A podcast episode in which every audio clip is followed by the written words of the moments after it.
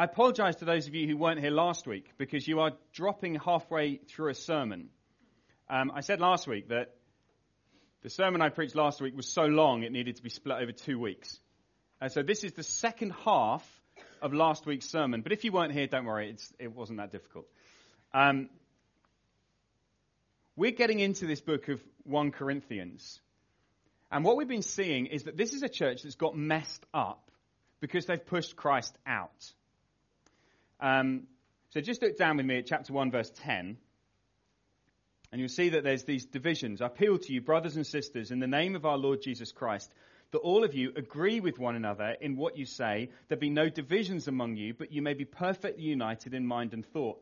My brothers and sisters, some from Chloe's household, have informed me that there are quarrels among you. What I mean is, one of you says, I follow Paul, another, I follow Apollos, another, I follow Cephas, still another, I follow Christ. So here's this church. It's getting split into different groups and different factions. They've got their favorite preachers. It's all going like mad. It's messed up. And what we saw last week was that Paul said, you've got to get back to Christ crucified. That's the message. The message is Christ, the powerful King who died in agony on a cross to save humanity. That's the message. Christ crucified. Stop faffing around with everything else. And that is what you need to get absolutely front and center. And we were thinking last week particularly that it is an unimpressive message, that actually the world is not going to be impressed. In fact, it is going to deliberately confront the world. So have a look down at verse 20 with me. Paul says, where is the wise person? Where is the teacher of the law? Where is the philosopher of this age? Has not God made foolish the wisdom of the world? For since in the wisdom of God, the world through its wisdom did not know him, God was pleased through the foolishness of what was preached to save those who believe.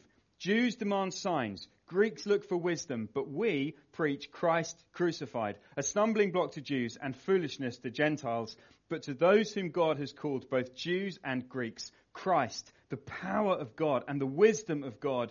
For the foolishness of God is wiser than human wisdom, and the weakness of God is stronger than human strength. So here is the thing, right? Christ crucified, this message is going to seem foolish to our world. It's unimpressive, but it's actually really powerful, the power of God.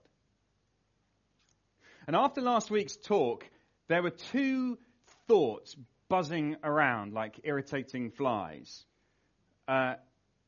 And several people asked me about them, which is why I wanted to do two talks on this passage, because it's got such big stuff in it. Here are the two questions, and these are the two questions we're going to try and address today.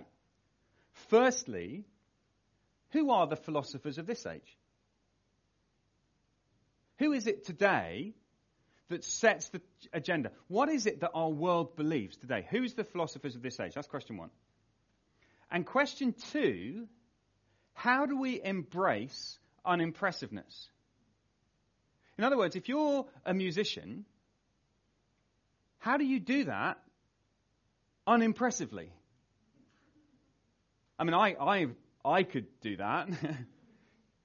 What does that really look like? That's what we're going to get into today. I want us to push, okay? I want us to try and think about those two questions. So let's start with this. Who are the philosophers of this age? By which I mean, what is the prevailing wisdom in our culture, the beliefs that people hold so strongly that you can't really even challenge them? That people don't even think about. They're just kind of it's self-evident. That's obviously true. In your in your workplaces or in your university or wherever you hang out, what is it that people just believe? You can tell it because they can't comprehend that it might be wrong. The truth don't have to be proved. They're just true. They define who we are. They're our story. Now, that's a big question. And I have no idea exactly how to sum that up. But I'm going to go for three statements, all right? That I think our world today in London holds as obviously true. and that the gospel directly contradicts. And therefore, the gospel seems foolish. Here's the first one. And you can tell me, listen, okay, as I'm doing this, listen, think about your friends. Think, is that right? Is he right about that? Is that what my friends think? Here's the first one. I am good. The basic assumption is that I am a good person. Not perfect. I don't think many people would say they're perfect. But most people would say, I'm basically good. Oh, and by the way, when I say good, I define what good is. I define my morality. I get to say what is right and wrong. No one else can tell me what's right and wrong. I choose that. I don't care what you think. As long as I'm happy with myself, I'm good. It's funny, we even say that sometimes. How are you doing? You all right? Are you all right? Yeah, I'm good. Okay, big claim. I'm good. It's one of our basic assumptions about ourselves. And we sort of say, and I don't care what you think. I'm going to live the way I think is right. I'm going to do what I think is... Oh, but actually I do care. I do care what you think because I crave your approval and I need you to affirm that I'm good. So here I am standing my ground saying, I will do whatever I think is right. Am I right? Do you think I'm right? Can you affirm me? And we want to be affirmed in our rightness. And we crave approval, and therefore we have a massive lack of self-confidence because although we define ourselves as good, we fear that others might disapprove us. So we become insecure and nervous and stressed about trying to show that we're good. That's the first one, I'm good. Here's the second one. I am special. I am special. If I went into a school assembly today, not today, because there'd be no one there. If I went tomorrow morning to a school assembly and said, listen, children, I've got something to tell you. You're not special. That's the problem, right? Because it is a basic assumption that underlines everything about our culture that you are special. You're valuable. You're worthy. You see, if I then say to kids, how do you know you're special? What makes you special? How do you know that? Well, I don't know. I just am. Don't make me think about it. I'm not sure. Oh, it's because I'm unique. Yeah, just like everyone else. Right? Because everyone's unique. What is it that makes us special? And the danger is that what happens is that my specialness, my value, comes from my performance. It comes from how beautiful I am, or the grades that I get, or my talents, or my abilities, or how good I am at sport, how many friends I've got, my popularity. That's where I get my value from, and suddenly I'm all over the place. And yet there's this basic underlying assumption, I'm special. And if I'm special, therefore I'm sort of entitled. I deserve to have a nice life. I don't deserve for bad things to happen to me because I'm special. Here's the third one. I am free. I can do whatever I want to do. I guess it's summed up, and I've been singing this all week. I don't know why. Someone put it on Facebook, and it's just been going round around my head. So I'm going to use it and get it in your head. Have you seen the musical Wicked? The Defying Gravity. It's time to... I can't even remember it now, because I've been singing it all week. I'm going to try defying gravity. We all need to try and defy gravity. No one can pull me down. Yeah. But Defying Gravity doesn't work. But it doesn't matter. Forget that. It's a great song. It's emotional. It's powerful. And it's time to try Defying Gravity. All that stuff, right? And that's the basic message. The basic message is you're free to do whatever you want to do. No one can tell you what to do. Don't let anyone tell you what to do. Don't let anyone define you. Don't let anyone shape you. Don't let anyone say they're boss over you. Don't, just be free. I get to choose. I don't know. Does that sound familiar? Does that sound like the culture we're living in? I'm good, I'm special, I'm free. Now, of course, if that's our culture, then obviously the message of Christ crucified is going to look unimpressive. Because Christ crucified confronts that story at every single point. So obviously, the world is going to look and say, well, that's unimpressive. Have you heard of the Sunday Assembly? Anyone heard of the Sunday Assembly? This is a church for people who don't believe in God. Right? Let me show you a video. It's interesting just to see this. Have a look at their kind of promo video. It looks... Okay, have a look at it.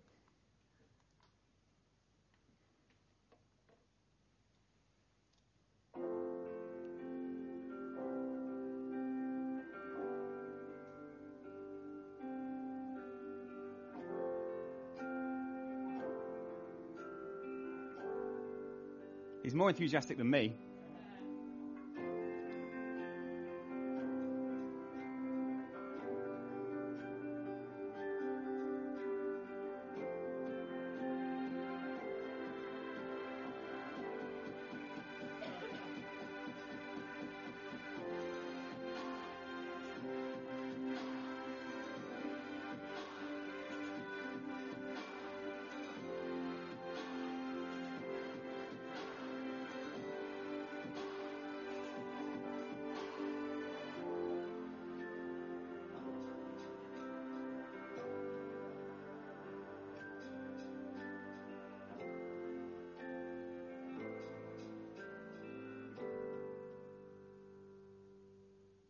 Make it up. It's interesting, isn't it? I think it looks quite good. I think it looks quite attractive. It's sort of, I like it. It's kind of church without all the negative sin stuff. It's church, it's all the good bits of church. You know, happy, clappy singing and fun and smiling and community. Listen to what they say in their charter. The first line of their charter is this: we're not here to tell you how to live your life. We're here to help you be the best version of you can be. Do you see that is so attractive to our world? Because that's what our world longs for. You're good. You're special. You're free. We're not going to tell you how to live. We just want to help you be the best you can. And then along comes the church, which says, actually, you know what? You're not good. No one is good, not even one. All have fallen short of God's standards. Do you not see? Of course the gospel is going to look unimpressive, and it would be dead easy for us to go, oh, let's just do that. We could pull that off. We could pull off a happy thing that looks impressive to the world, but in order to do that, you have to get rid of Christ crucified. There were 10 in the bed, and the little one said, roll over. And when the church rolls over, Christ falls out.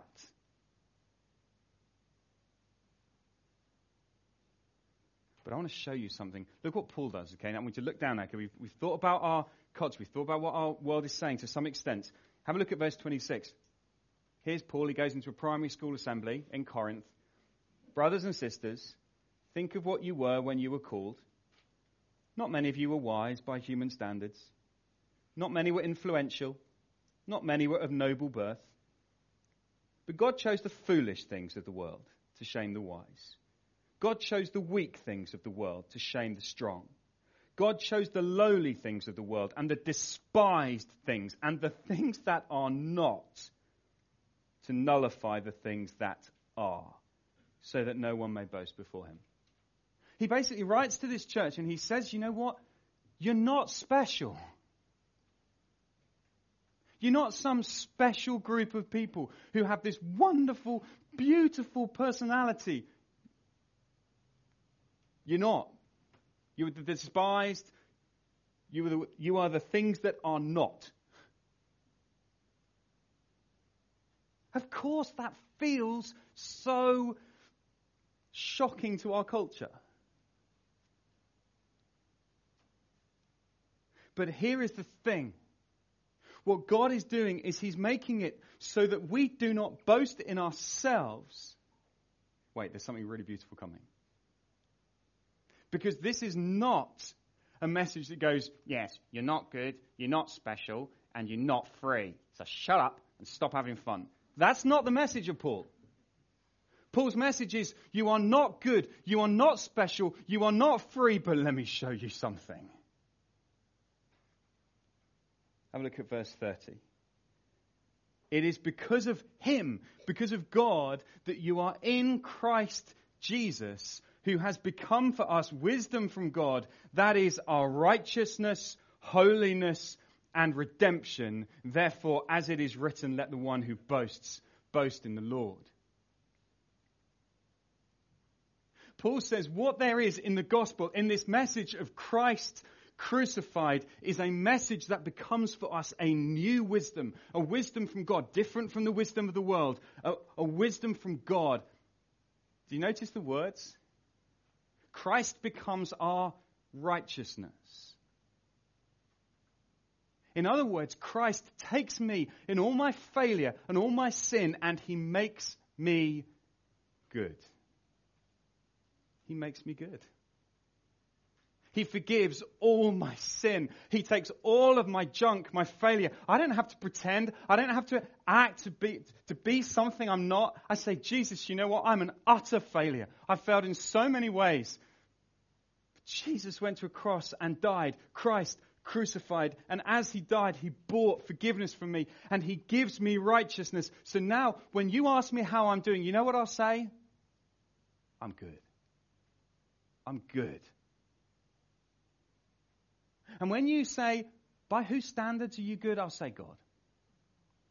God looks at my life and he says, you're good. You're righteous. Because of Christ. It's because you are in Christ Jesus. It's your relationship with Christ Jesus that has made you righteous. Therefore, you don't have to try to win anyone's approval. You don't have to try and prove yourself. You don't have to demonstrate how good you are. You don't have to live better. You're righteous. God looks at your life and he is pleased. He has become for us our righteousness. He's become our holiness. You know what holiness means? It means that you are special. It means that God has taken you, and he's taken you from that place of being a nobody, and he said, oh, my precious child, I'm going to take you and I'm going to set you apart for myself. You are mine. You are special. But your specialness, is that even a word? Your specialness does not come from your performance or your looks or your grades. It comes from the fact that in Christ you've been set apart for God. You belong to him. So this afternoon, you need, when you feel like I'm not special, I just feel rubbish, I feel so unworthy. Here's what you need to say. Christ gave his life for me. He's forgiven my sin. He's set me apart. I'm special. Holy for God. Christ has become our righteousness, our holiness, and our redemption. You know what redemption means? It means you've been set free. In Christ, you have true freedom. There was a time, look, I know that we love to say we're free, we're free, we're free. I'm not free, you're not free. The Bible says we're slaves. We're enslaved to sin. And that's why life's so frustrating, because I think I'm free and I want to defy gravity, but gravity's so annoying. Because when I jump out the window, it always wins. And however much I defy it and I say, shut up, gravity, I'm plunging towards my death. And sin is like that. It has a hold on us. It always pulls us down. And then Christ comes and he's our redemption. And when he died on the cross, he set us free from slavery to sin. Here is the new story of the Christian. Christ has become my righteousness, my holiness, my redemption. And the story that our world longs for, I'm good, I'm special, I'm free, in Christ becomes I am righteous, I am holy, I am redeemed. This is good. And that is why verse 31 says, therefore, as it is written, let the one who boasts, boast in the Lord. Of course I boast in him, because he's done it all. I now boast and I say it's not about me, but it's all about Christ. He's done all of this for me. And I want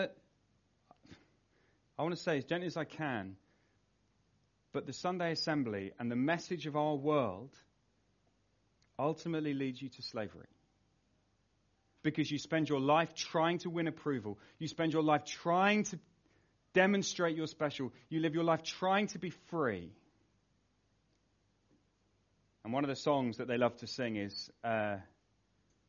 take that passion and make it happen. I'm going to dance right through the night. And that's fine. That's fine for a short chunk of life, isn't it? I can dance right through the night, but I can't dance right through my death. And I can't dance through my cancer and my old age and my pain. I can't dance through that.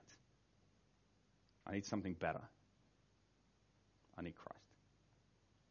That's why we boast of Christ.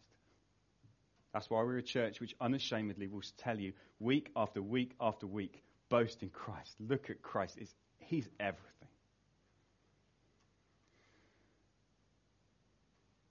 So if you're hungry for acceptance and love and value and worth and freedom, look no further than Christ. Give up on the world's wisdom. Pursue a wisdom that comes from him. Second question, are we still alive? I'll take that. I'm going to carry on. Here's the second question. How do we embrace unimpressiveness? Right? We've thought a bit about the philosophers of this age. What does it look like for us to embrace unimpressiveness? Look with me at chapter 2, verse 1. And so it was with me, brothers and sisters. When I came to you, I did not come with eloquence or human wisdom as I proclaimed to you the testimony about God. I resolved to know nothing while I was with you except Jesus Christ and him crucified. I came to you in weakness with great fear and trembling. My message and my preaching were not with wise and persuasive words, but with a demonstration of the Spirit's power, so that your faith might not rest on human wisdom, but on God's power. Do you see that Paul says, I made this resolution. Okay, resolution is something you have to do when you're in danger of drifting away.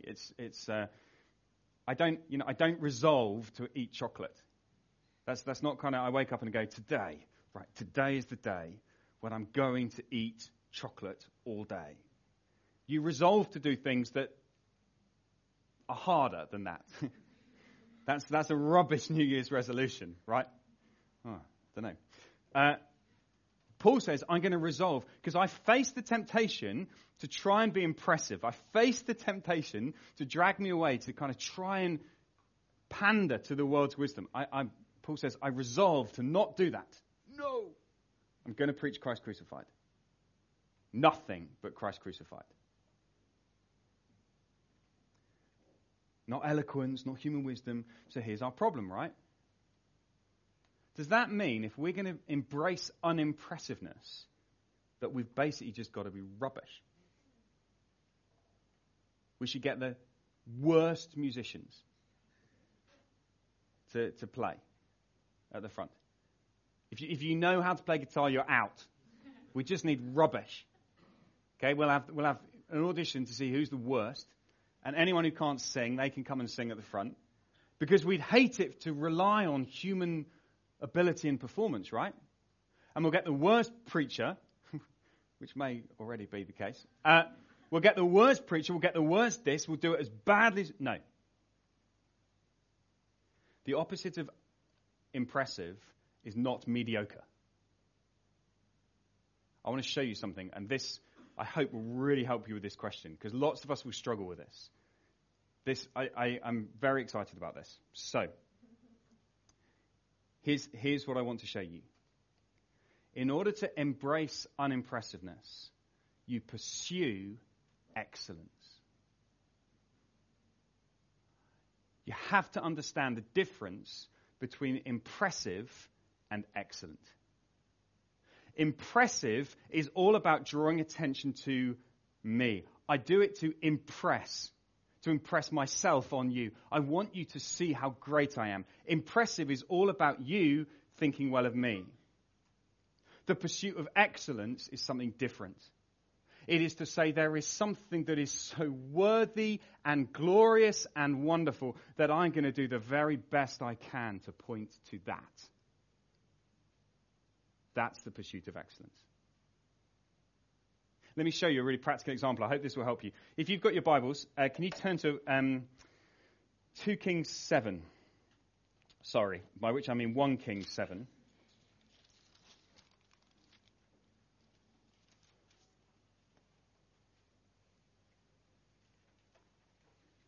First Kings chapter 7. If you can get hold of this idea, this little image I'm going to give you, this picture I'm going to give you, it will really help you to understand what it means to embrace unimpressiveness. Solomon's building a temple.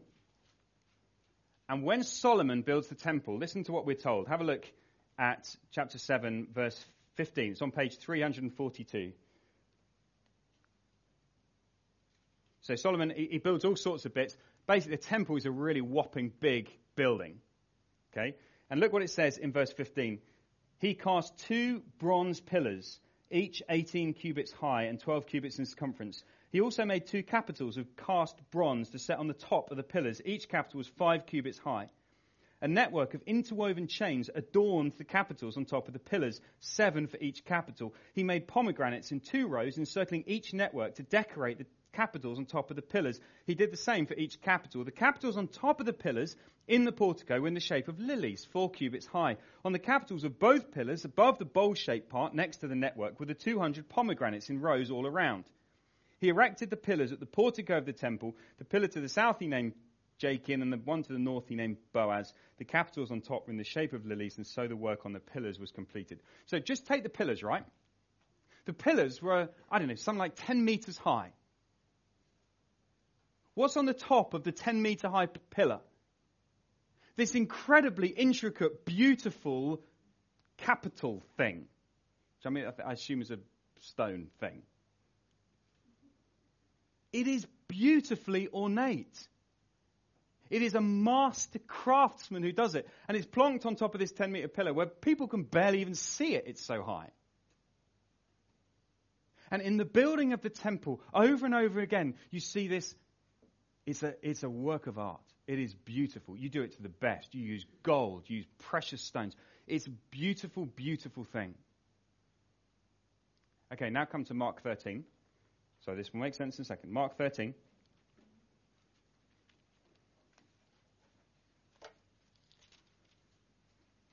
Page 1018.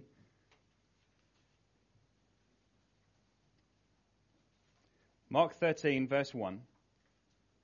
As Jesus was leaving the temple, it's not quite the same temple, but don't worry about that, it's similar. As Jesus was leaving the temple, one of his disciples said to him, "Look, teacher, what massive stones, what magnificent buildings." "Do you see all these great buildings?" replied Jesus. "Not one stone here will be left on another. Everyone will be thrown down." Why? Why was this beautiful building, which was built for the glory of God, why was it suddenly now under Jesus going to be destroyed? Well, because what had switched from being the pursuit of excellence in the glory of God had become impressive. Look at these buildings. Look at our temple. Isn't it magnificent? What a magnificent building. And as soon as something becomes impressive, Jesus says that needs to go. The temple is to be thrown down.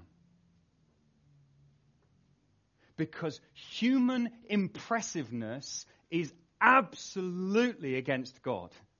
It is an offense to him. When we take something which is for his glory and we use it to bring glory to ourselves, it will be destroyed.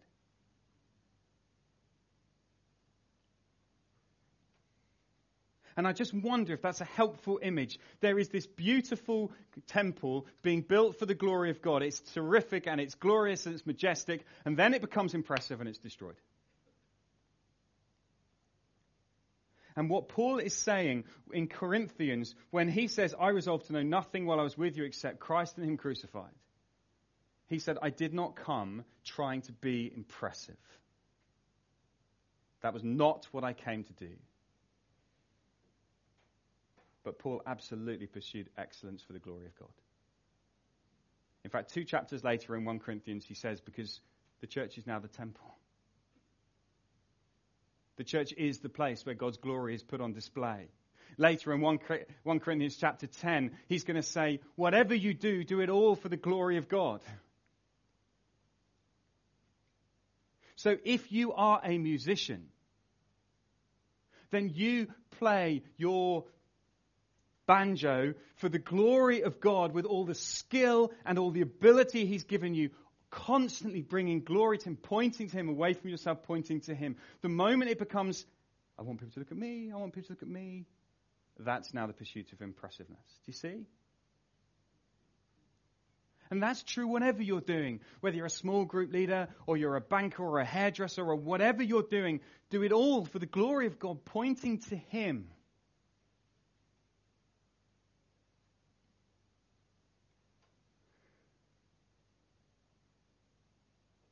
And that is how we pursue preaching Christ crucified, not to be impressive, but to point to God. So I don't know what it is. I don't know what it is that you are good at. I don't know what it is, the abilities that God's given you. I don't know what it is that you love to do to serve him. I wonder, will you pray, Heavenly Father, help me to do this, not for myself, not to be impressive, but to bring glory to you, to pursue excellence. Do it to the very best of your ability so that he gets glory. Oh, and just one thing. You'll never perfectly do that. I don't think I've ever preached a sermon where I have preached purely for the glory of God, because my heart is still very torn. I don't think any musician has ever played purely for the glory of God, because our hearts are torn. I don't think anyone has ever done anything pure. Maybe Jesus did. But the rest of us, we still have that longing for to be impressive, to be good, to be special, to be free. We still have that yearning within us. So don't let it hold you back. Just confess it. It's what I have to do every time I preach. I have to confess, Heavenly Father, I'm proud. I'm so full of pride. Forgive me. And I pray that what I've done would be used by you for your glory. That's the Christian life.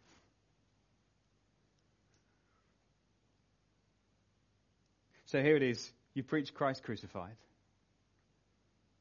You preach Christ because this is the better story that our world desperately needs to hear. He is our righteousness, our holiness, and our redemption. And you preach Christ crucified because that's how you pursue excellence.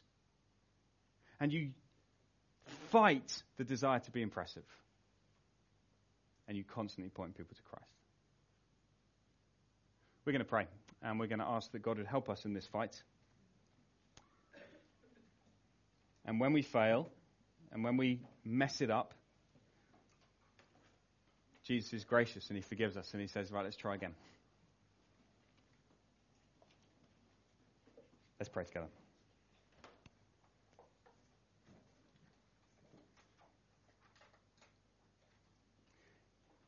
Heavenly Father, we see in our own hearts how easily we tip over from doing things for your glory, pursuing excellence, to actually be pursuing impressiveness. Lord, we confess that. We feel it in our hearts. We feel that tug to want to be impressive. Lord, forgive us. And we pray that we'd be like those pillars in the temple, which are beautiful and mostly not seen, but are bringing glory to you. Father, help us to fight it. Lord, we don't want to be an impressive church, but we do want to be a church that pursues excellence, that does things for your glory, to point to you. Father, we thank you that we have a Christ, we have a King who is our righteousness, our holiness, and our redemption. And we worship you in his name. Amen.